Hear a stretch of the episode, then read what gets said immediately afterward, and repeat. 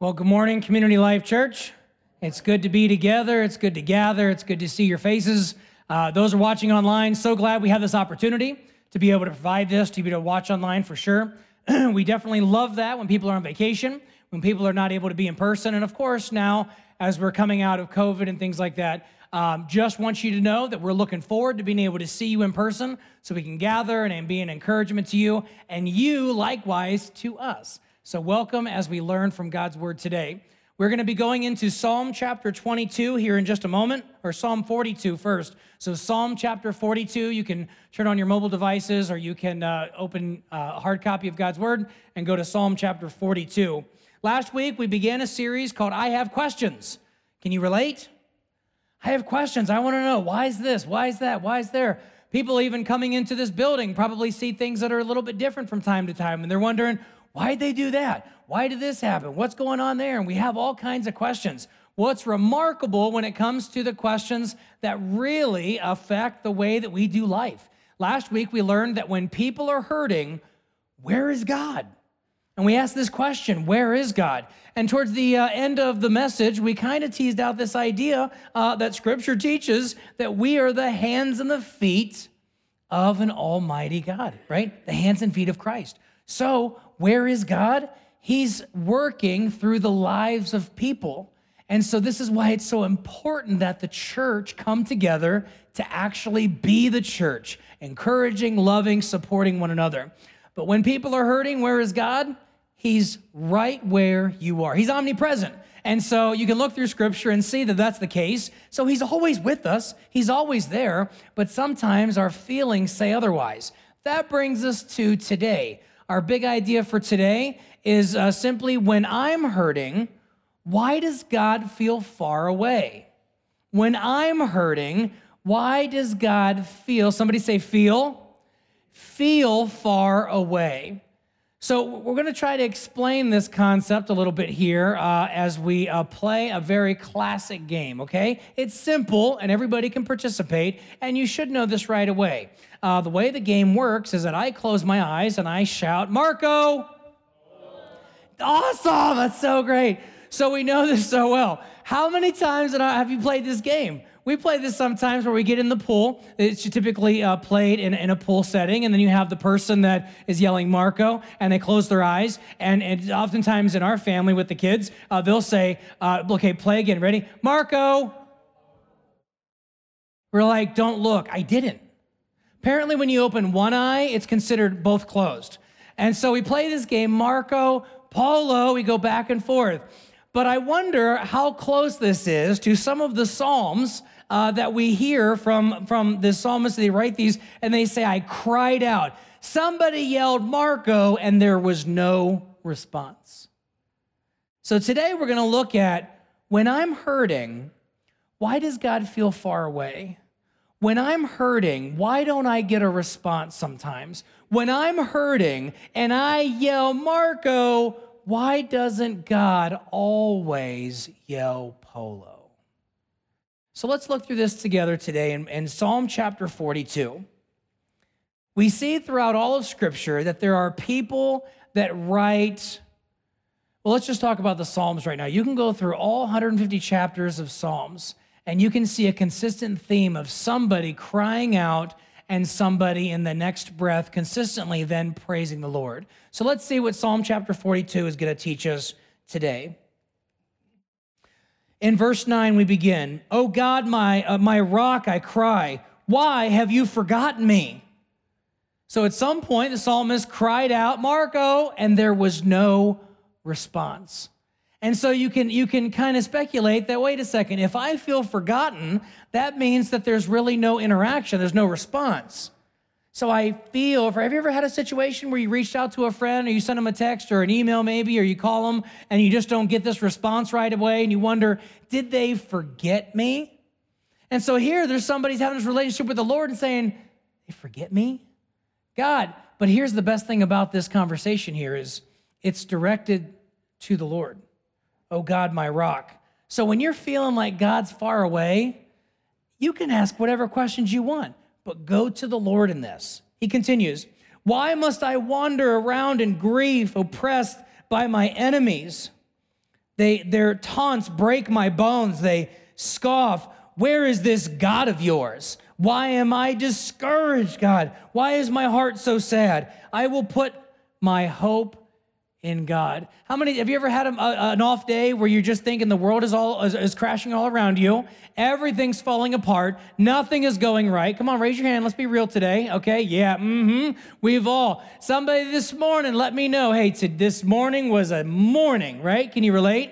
And then we have a we have a weekend and then we get in sometimes we have a case of the mondays right? We have these we have a case of the mondays it's been a day. And we will think things like why am i so discouraged? Why is my heart so sad? Why am i wandering around? Why are they getting the promotion and i'm not? Why do they get recognized on homecoming court and i don't? Why why why why don't i get these things but here's the thing the questions are not bad questions. We gotta keep this in mind. The questions are not bad questions. But if we just sit in the questions, then we just sit in our doubt. But we then need to continue this conversation, have these questions, and then I will put my hope in God. Why am I so discouraged? I don't know, but I will put my hope in God. I will praise Him again, my Savior and my God. Say that last part. My Savior and my God. Do it again. My Savior and my God. You may need to wake up tomorrow morning because you're going to have a case of whatever going on inside your head, and you just need to stop what you're doing and say, My Savior and my God. Because no matter how I feel, God is still present. And so we can push past how we feel and just remember the truth that He is always with us. Let's check out another one.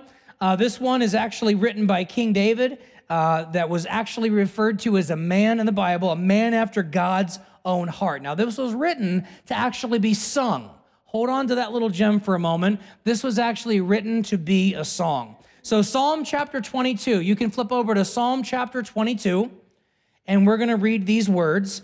If you have a way of writing in your Bible, I encourage you to be able to underline or write uh, notes, or in your mobile app, you can do the highlighting.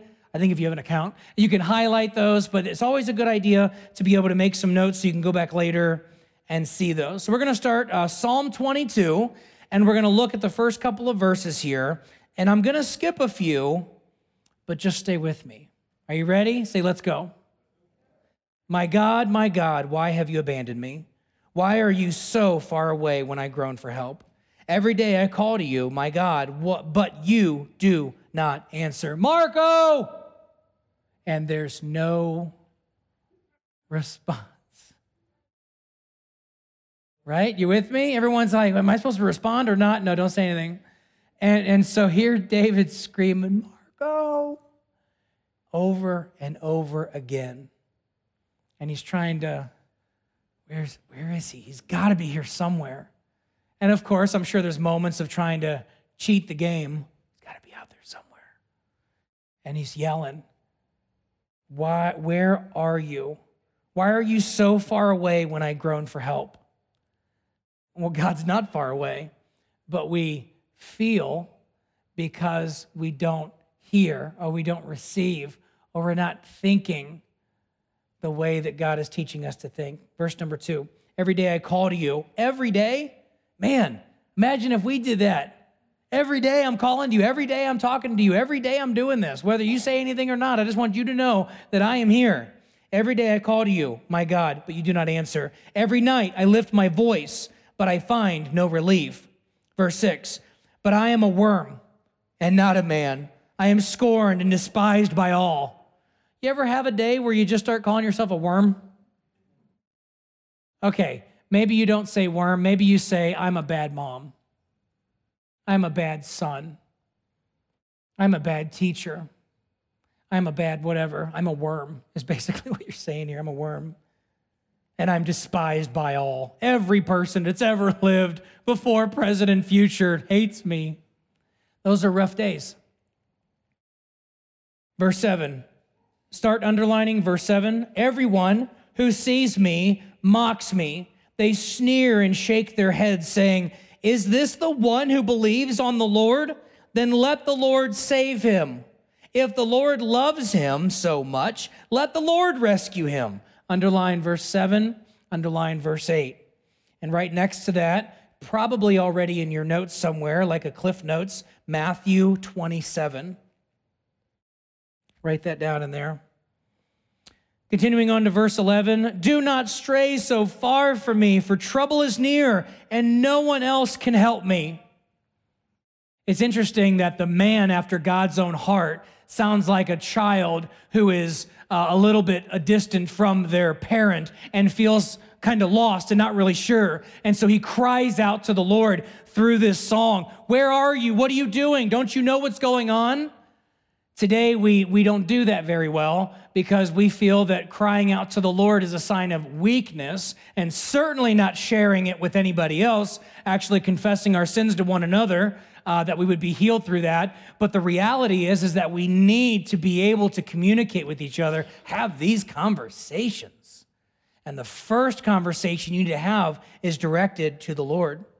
Then he continues on in verse 12 My enemies surround me like a herd of bulls fierce bulls, not just bulls, but like they're coming after me.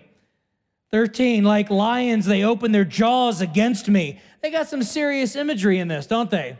Man, I am, this isn't just having a bad day. I have my enemies coming after me, ready to devour me, ready to take me out. Verse 16, my enemies surround me like a pack of dogs. An evil gang closes in on me. They have pierced my hands and feet. Uh, verse 17, I can count all my bones. My enemies stare at me and gloat. They divide my garments among themselves and throw dice for my clothing. Underlining 16, 17, and 18. And we're looking at this, then we're going to look at Matthew 27 again here in just a moment. So he's talking about, think about this imagery. I mean, maybe you've had this moment. Maybe you didn't think about this as a pack of dogs surrounding you, but think about the, the, the, reality of a pack of wild dogs or animals of sorts surrounding their prey. And so then you can see uh, the prey actually getting jittery because trying to get away from the attacker. And every time this animal turns around, you see, they see another enemy and another enemy, and they begin to close in more and more. And the prey gets more jittery and more jittery. And sometimes they just just try to get out. And by the time of them trying to get out, they get attacked. And so this is the feelings that David has here that he says, Are you, and it's not even so much like, just processing maybe but like are you are you paying attention to this because our feelings can wrap us up so much that we truly believe that God has left God has abandoned because he did not meet my expectations. Therefore, God must not be listening. God must not be, God must not be, and he's, but this is what I expected God to do. And he did this. Our expectations can get us into some serious trouble. So that's why it's important for us to align with what God is doing, what God is teaching, what the truth is so we can pray according to his will. In verse 19, oh Lord, do not stay far away.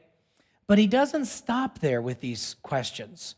He, he, he has these questions, he has these thoughts, he has these feelings, no doubt. He's feeling overwhelmed with everything going around. I bet he would feel a lot of the weight of the world on him, but he doesn't stop there.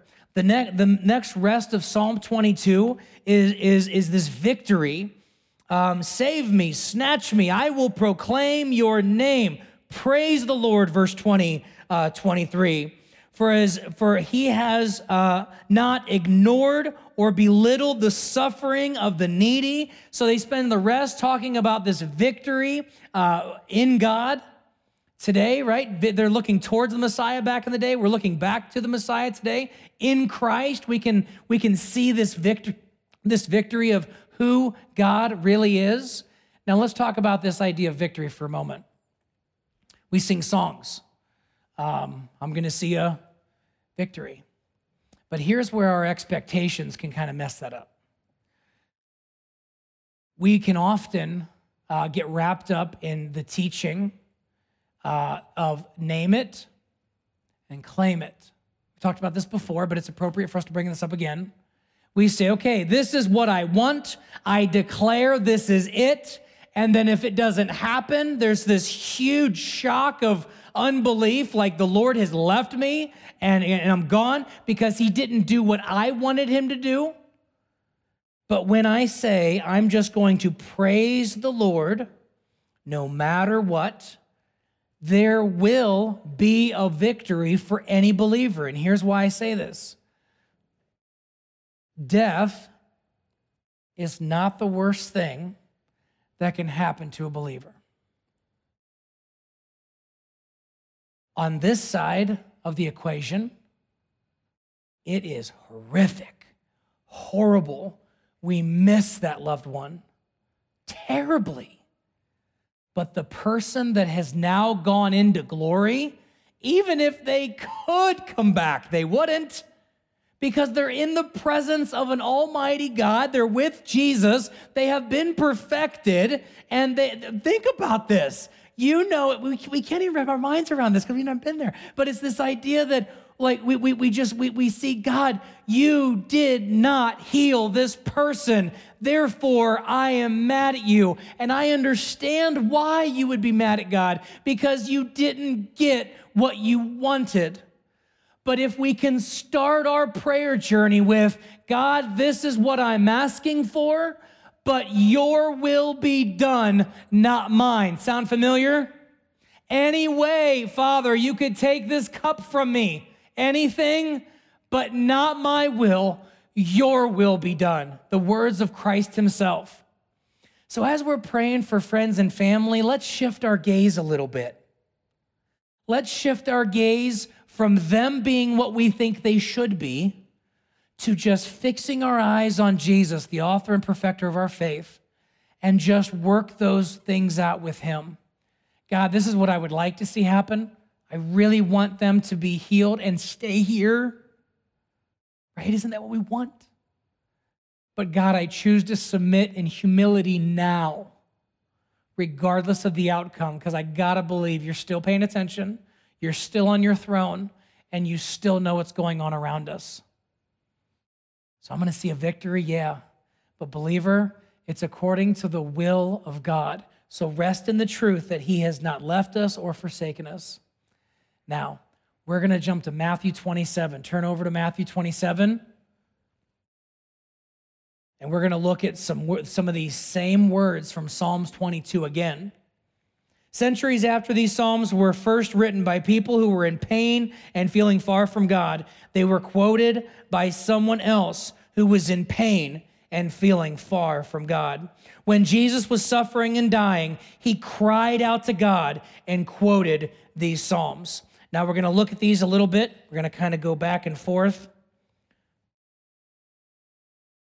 As we look at uh, Psalm 22, just stay with me for a minute. Psalm 22 Verse 16 My enemies surround me like a pack of dogs. An evil gang closes in on me. They have pierced my hands and feet. I can count all my bones. My enemies stare at me and gloat. They divide my garments among themselves and throw dice for my clothing.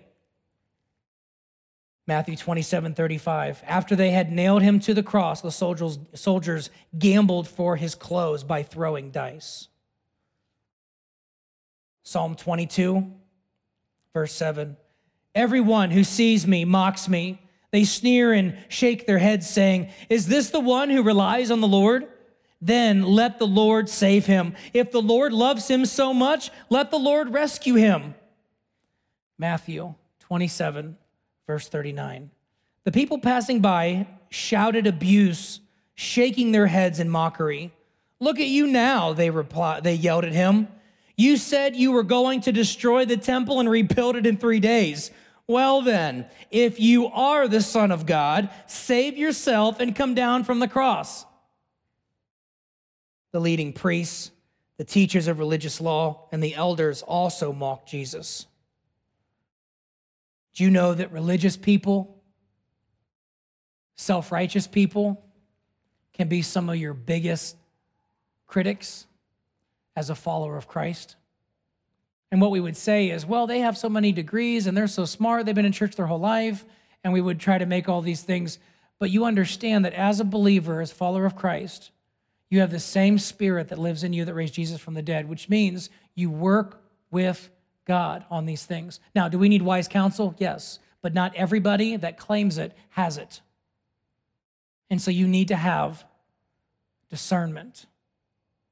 And so we have teachers of religious law and elders also mocked Jesus. He saved others, they scoffed, but he can't save himself. So he is the king of Israel, is he?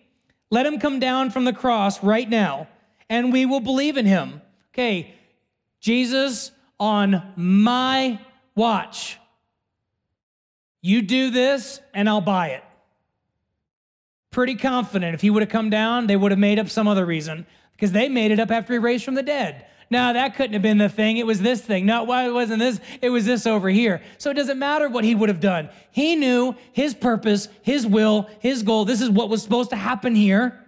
And by his will, I mean God's will. So he wasn't supposed to come down. He trusted God. So let God rescue him if he wants him. Now, it's very possible and most likely that Jesus heard these words. Imagine, imagine for a moment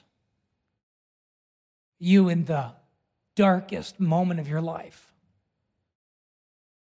and somebody with nothing but evil intentions at this point going by you and say, He trusted Let's see if they rescue him now. That's if they want him anymore.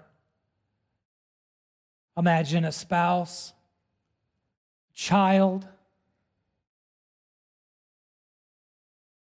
somebody clearly, clearly not interested in loving God and loving people, but focused on their own agenda, focused on what they want, and just going with the crowd. For he said, I'm the Son of God. Even the revolutionaries and those who were crucified with him ridiculed him in the same way. Now, we've gotten a verse 45. Follow with me on this. It should sound rather familiar. At noon, darkness fell across the whole land until three o'clock. Verse 46. At about three o'clock, Jesus called out with a loud voice. Now, before we say these words, you have to understand where he's at. And the, the, the incredible wording here that he was even able to do this with a loud voice. So, this is at the end. Jesus has been hanging on the cross for hours. A nail, uh, most likely in his wrist, part of the hand not going to debate that. He, he died for our sins, you believe it or not. Nail through there, hanging, nail through the feet. And so all his weight at this point had to be on his, on his wrists and on his feet. And the only way he would have been able to do anything in a loud sense was that he had to push up on that nail or if they even gave him any platform beneath him and, and on his arms, enough to take a deep breath and say, Eli, Eli, lema sabachthani, which means, my God, my God, why have you abandoned me? You've heard this before, right? This is nothing new. But did you know that this was almost scripted, prophesied in Psalm 22, laid out for us? Like, what? Now, as we get into this, the biggest word in his statement is why. Why, God? Why? Have you asked that? You go through a tough situation? And think about your whole life. Don't just think about the past uh, couple of years, because COVID just added to the already a rough situation. And we use this question a lot because we want to know why.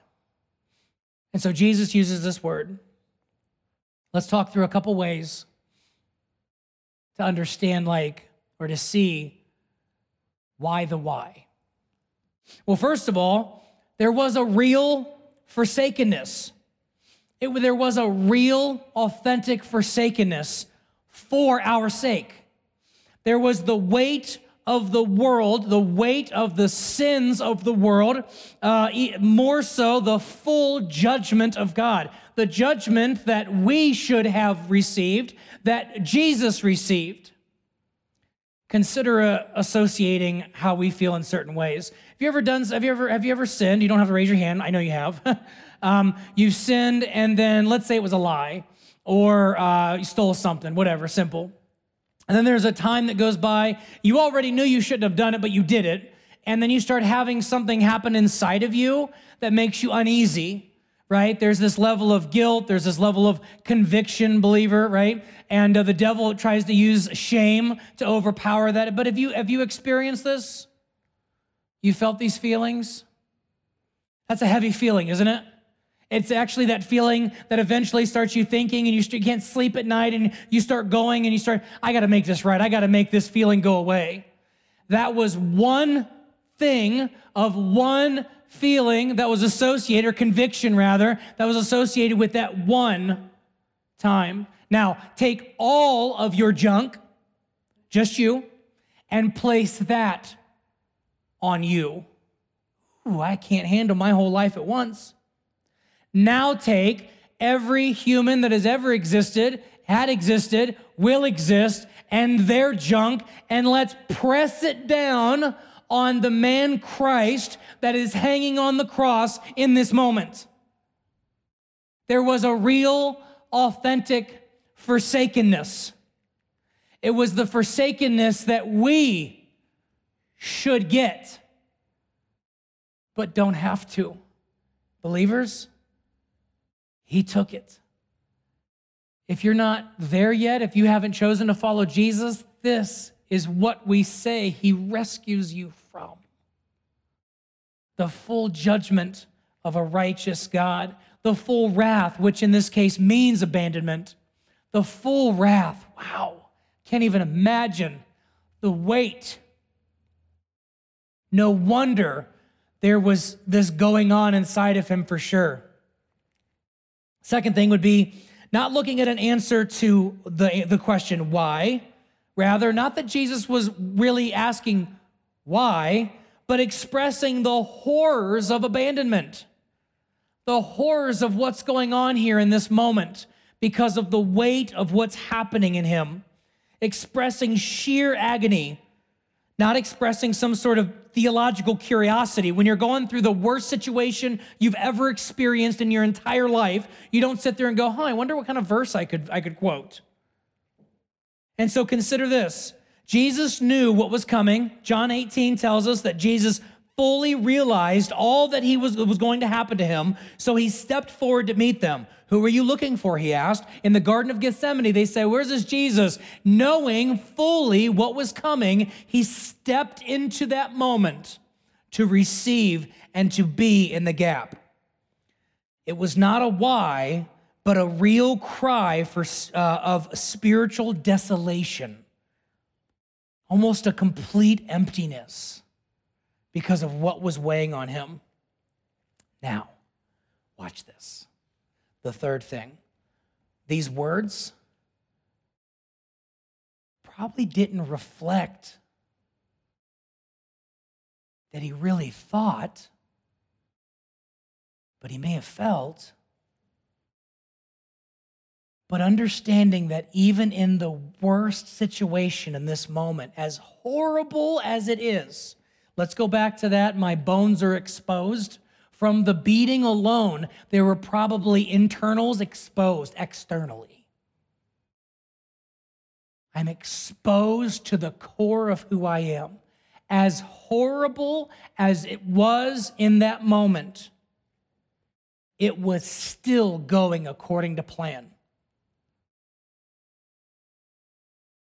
It may not have been fully what Jesus was thinking at some level there, right? The, when, when he's praying and he goes, Any way you could take this cup from me?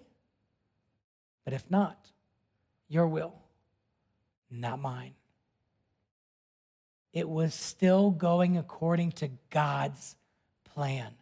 Just because your expectations weren't meant, met, just because it didn't happen the way you thought it should, doesn't mean things are not still going according to God's plan. He was still fulfilling prophecy. What? So, how in the world can he be where he is right now in this moment? Why would he say that? Maybe, just maybe, it was a reflex of what he has saturated himself with his whole life. Because as a Jew, they would have studied the Psalms excessively. They would have known them, memorized them. People that, that were Jews that heard this would have, would have been like, yeah, yeah. Those that knew the scripture would have been like, he, he's saying, is he saying that? Now, some people were confused because they thought they were, he was calling for Elijah, which he was not. But others might have been like, I know those words because he was quoting from a psalm that they knew. Now, when I'm hurting, why does God feel far away? As I read these words from Hebrews, I want you to be thinking about when I'm hurting, why does God feel far away? Verse 1 Long ago, God spoke to many and in, in many ways to our ancestors through the prophets. And now, in these final days, he has spoken to us through his Son. God promised everything to the Son as an inheritance, and through the Son, he created the universe. The Son radiates God's own glory and expresses the very character of God, and He sustains everything by the mighty power of His command. When He had cleansed us from our sins, He sat down in the place of honor at the right hand of the majestic God in heaven. Rightfully owned, He deserved to sit down. And He sits there by the, by the right hand of God. So, if we want to know if God would abandon us when we're hurting, all we need to do is look to Jesus for an answer. When we look at him, here's what we see God isn't far away. In Jesus, God came to earth to be close to us. God doesn't leave us when we're hurting. In Jesus, God actually came to earth in order to reach out to us. God isn't disconnected from our hurt. In Jesus, God lived a whole life on earth, then suffered and died. God does now let's let's back up for a second. Because he died doesn't mean he ceased to exist. It means that his physical body died. That is a conversation for another time. God doesn't ignore our hurt. Jesus shows up uh, shows us God's heart is full of compassion, care, and love for us. When I am hurting, why does God feel so far away? Because our feelings are untrustworthy to gauge our connection with God. Our feelings are untrustworthy to gauge our connection with God. You're looking at the wrong gauge. You're saying, man, I got the feeling gauge over here and I've got the truth gauge over here. But it feels so right to look at the feelings because I love to feel close to God. And sometimes you do have these senses of euphoria, excitement, and, and God works with that. However, I don't know. But we cannot be guided entirely by our feelings gauge to determine how close we are to the Lord. The truth is, He has never left you. Maybe you stopped talking to him. That doesn't mean he left you. It means you stopped talking. It's like, a, a, let's say, a couple that lives in the same house, a married couple living in the same house, and there comes a period of time where you got used to each other, and one stops talking to the other, and that there becomes uh, not a there becomes a brokenness in the fellowship. So, so when you sin, there's this brokenness in the fellowship. Not that your salvation is gone, but that your fellowship is broken. And so, hey, sometimes you just need to cry out and see that God is still there.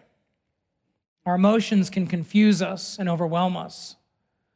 I know of a story of a dad that took his son to uh, grade school, kindergarten, and his son has experienced a, a level of trauma at some point in time. And so he took him into the school and walking down the hallway, and for some reason it was unusually loud. It's kind of an off day. And the dad could see it all over the child and get to the locker and say, hey, we're gonna, we're gonna go in. And something comes over this child that stops him, and he can't make his way into the classroom. The child is now, a big word, deregulated. Feelings are huge and overwhelming. Fear is large. Worry is huge emotion. So he snaps into this moment of, I got to get out of here. And so the dad and the, and the child leave and they go to the office. And for 45 minutes, the child tries to escape because the feelings are so big. He's not paying attention to the fact that his sense of security is right there in the room. After 45 minutes of scratching at the walls and, and trying to push dad out of the way, finally calms down. As dad sits there and just breathes so that the child could hear.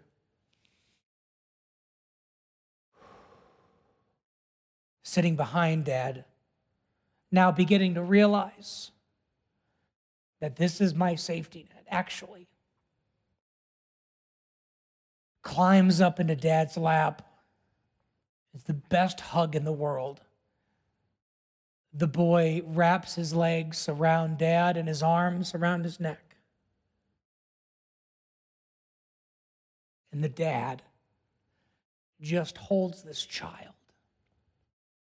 After all these big, big feelings have now subsided, now I can see reality for what it is. I am safe.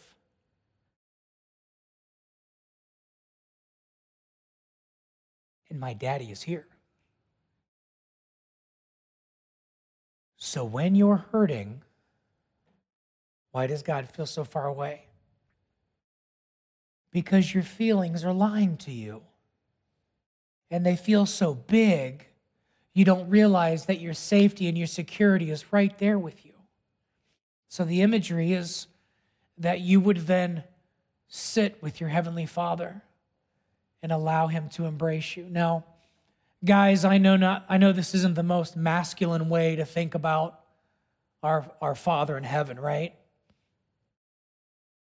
Sometimes we make it too fluffy following Jesus.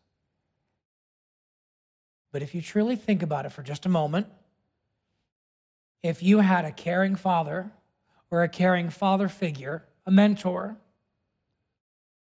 you know as well as I do being next to them is so comforting to you. Am I right? But that's not the end of it.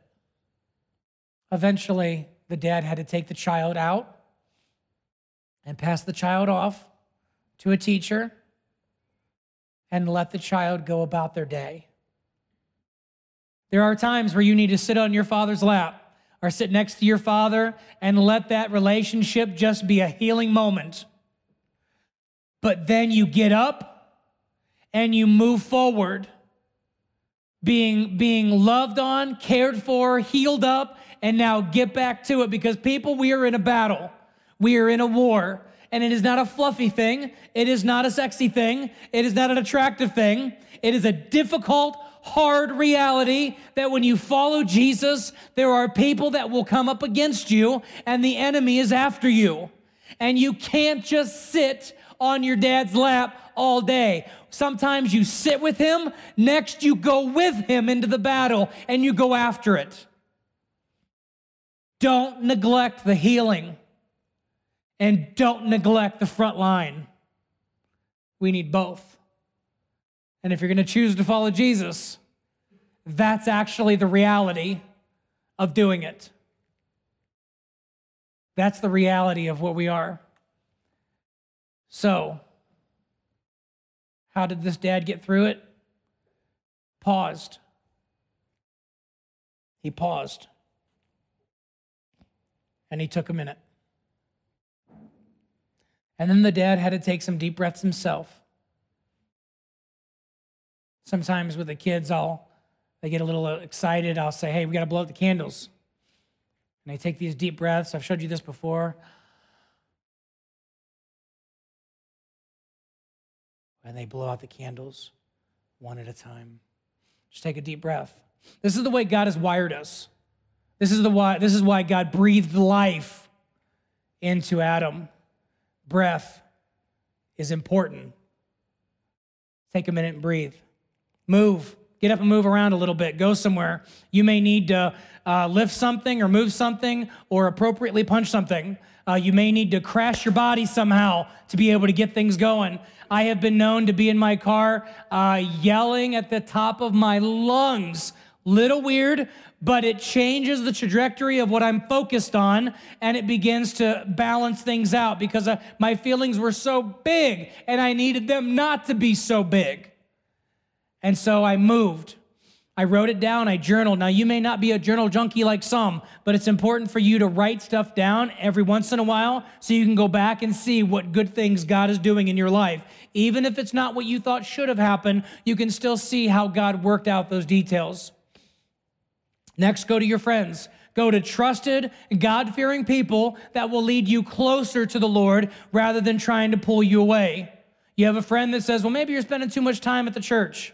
That right there is going to give you an indication that uh, this person isn't going to be help me with this thing. You need somebody in your life that's going to actually come around you and pray over you and seek the Lord with you. And in no particular order, go to God.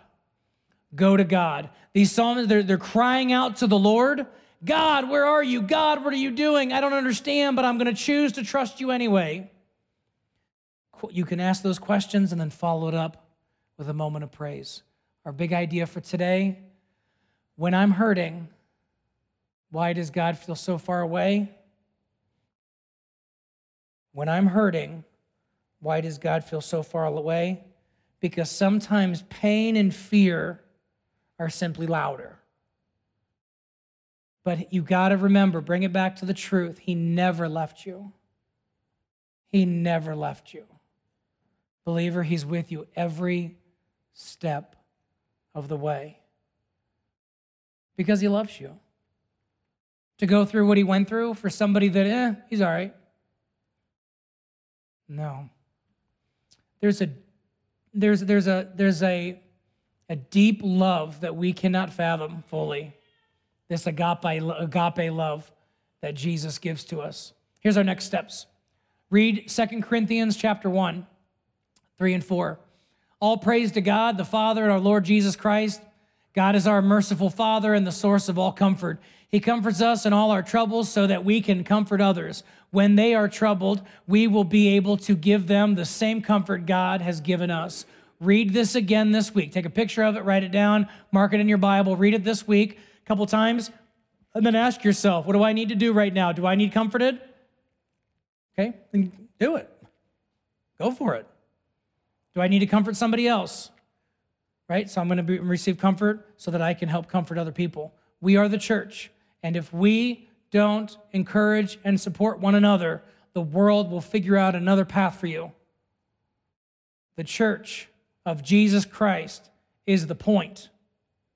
So we need to keep supporting one another, guiding one another, and loving one another despite how we feel of one another.